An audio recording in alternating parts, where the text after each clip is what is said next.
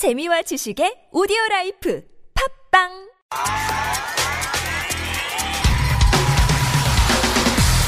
화제의 뉴스 핵심을 짚어드립니다. 뉴스의 맥.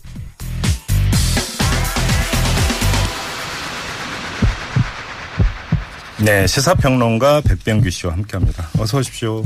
안녕하십니까. 네, 자 오늘은 어떤 이슈를 진맥해 볼까요? 오늘부터 실시되는 여론조사는 이제 그 공표할 수가 없게 됐죠. 이제 깜깜이 선거 6일 이제 시작이 된 거죠. 네. 맞습니다. 네, 그래서 네. 뭐 블랙아웃 기간이다 뭐 이런 얘기가 나오는데요. 네. 앞서도 이제 박지원 국민의당 대표가 음. 이 어, 여론조사 좀 믿을 게 아니다. 어? 믿을 만한 게 못 된다. 이런 네. 이야기를 많이 했는데요. 예. 사실 뭐 여론조사 틀린 적도 많았죠. 그래서 뭐 여론조사는 좀 참조를 해야 되는데 네. 어떻든 그 공표 가능한 마지막 여론조사가 이제 오늘 다들 발표가 됐죠. 네. 네, 이들 여론조사 결과를 통해서 본 막판 선거 판세 추이와 그 변동 가능성 네. 좀 살펴보도록 하겠습니다. 자, 어떤 점부터 살펴볼까요? 네, 먼저 이제 오늘 뭐 여러 가지 여론조사 결과가 좀 발표가 됐는데요.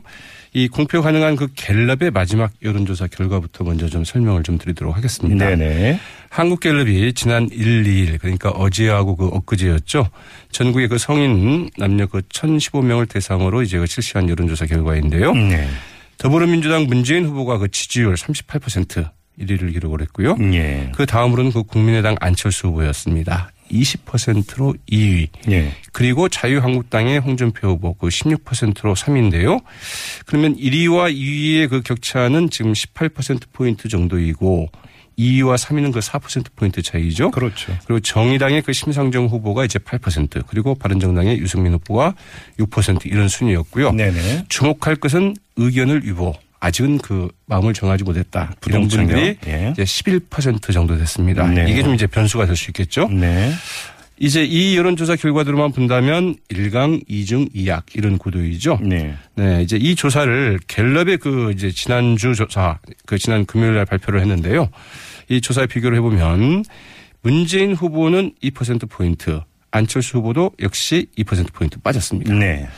반면에 홍준표 후보는 그 4%포인트, 유승민 후보와 그 심상정 후보 각각 그 2%포인트씩 그 상승을 했습니다. 네.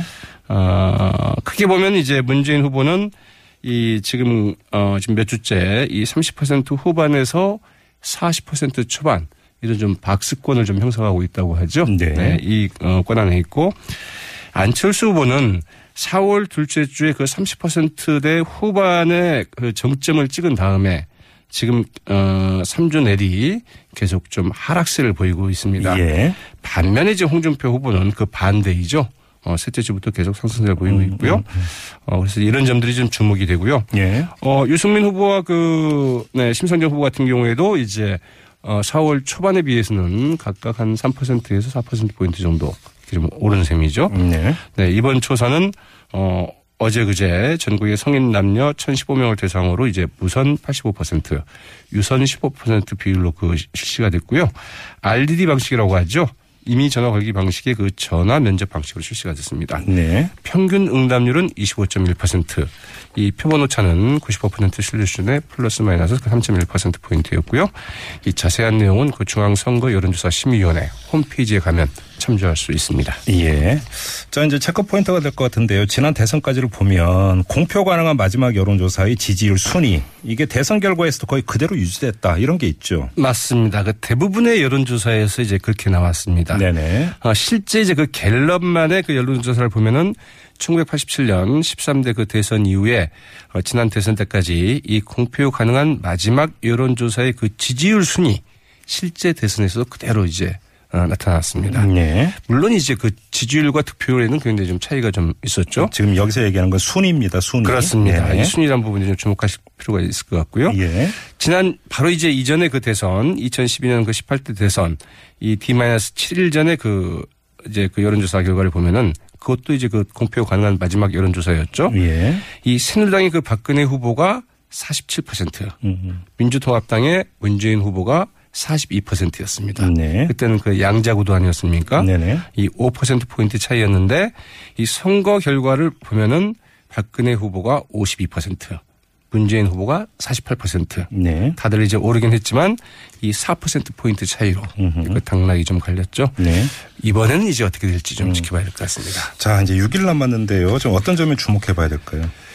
자, 이제 앞서 말씀드린 것처럼 뭐 바로 이전 대선에서도 그랬습니다만 이 지지율 1, 2, 3위 후보의 그 실제 득표율이 여론조사 지지율보다 좀 얼마나 오르겠느냐. 이 점이 이제 어, 관전 포인트 가운데 하나인데요. 네. 이 최근 몇 차례 그 대선을 보면은 이 공표 가능한 마지막 여론조사보다도 지지율 1, 2 후보가 4%포인트에서 많게는 8%포인트까지 이렇게 이제 실제 득표율은 좀 오른 것으로 이렇게 좀 나타났거든요. 예. 어, 여론조사에서 이제 의견을 유보한 그 응답층의 투표가 주로 1위와 이제 그 2위 후보로 네. 이제 그 몰리기 때문인 것으로 이렇게 좀 분석이 되고 있는데요. 실제 선거에서는 입장 유보라는 게 없죠. 그렇죠. 네, 네. 이 마지막까지 그 후보 선택을 미룬 이 네. 부동층의 향배가 이번에는 이제 어떻게 나타날 것인가 네. 이런 것도 좀 중요하다고 봐야 되겠죠.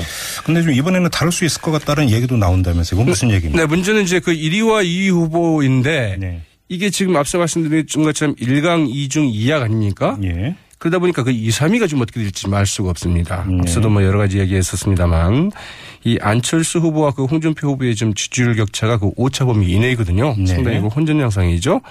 또 그 두 후보의 그 지지율 추이가 서로 그 상반되게 나타나고 있습니다. 한 네. 사람은 내려, 내려 가는 추세를 좀 보이고 있고 한 사람은 올라가는 추세를 보이고 있기 때문에 음. 예. 이게 어떻게 됐냐 이런 부분이 하나 있겠고 또 이제 그동안은 그 이른바 그 야야 구도라고 하지 않았습니까? 예. 그게 지금 이제 홍준표 후보가 그 치고 올라오면서 이 보역 구도로 선거판이 그 재편되는 거 아니냐. 예. 이러면서 1위와 이제 지금 3위 후보 음. 이런 식으로 말하자면 막판 표쏠림 현상이 발생할 수 있기 때문에 그런데요. 네. 이 이번 대선은 뭐 지금까지도 그랬습니다만 상당히 그 막판까지도 네. 어찌됐든 유동성이 상당히 좀큰 선거가 좀 되고 있다. 음. 이렇게 볼 수 있을 것 같습니다. 바른정당의 탈당 사태가 변수가 될 가능성은요. 네. 자, 이 부분도 이 대선까지 남은 6일 동안 네. 이제 판세 변동성을 상당히 좀 키우, 키우고 있는 이런 요인이라고 봐야 되겠죠. 예. 네, 앞서도 이제 뭐 우리 그 앵커께서도 얘기를 하신 것 같은데요. 이 바른정당과 그 유승민 후보 캠프 어제 그 이제 지지경려 전화가 좀 쇄도를 했다고 하죠. 그, 뭐 후원금이 10배 올랐습니다. 맞습니다. 예, 예. 그러나 이제 이게 과연 음. 어, 앞으로도 계속될 것인가, 네. 계속 지속이 될 것인가 하는 부분인데 어, 어떻든 이제 이런 그 동정 여론이 크게 네. 얼마나 지속될지는 알 수 없지만 일고 있는 것만은 분명한 것 같고 예. 이게 그 자유한국당의 그 홍준표 후보에게는 그 역풍이 될 수도 있겠죠. 네.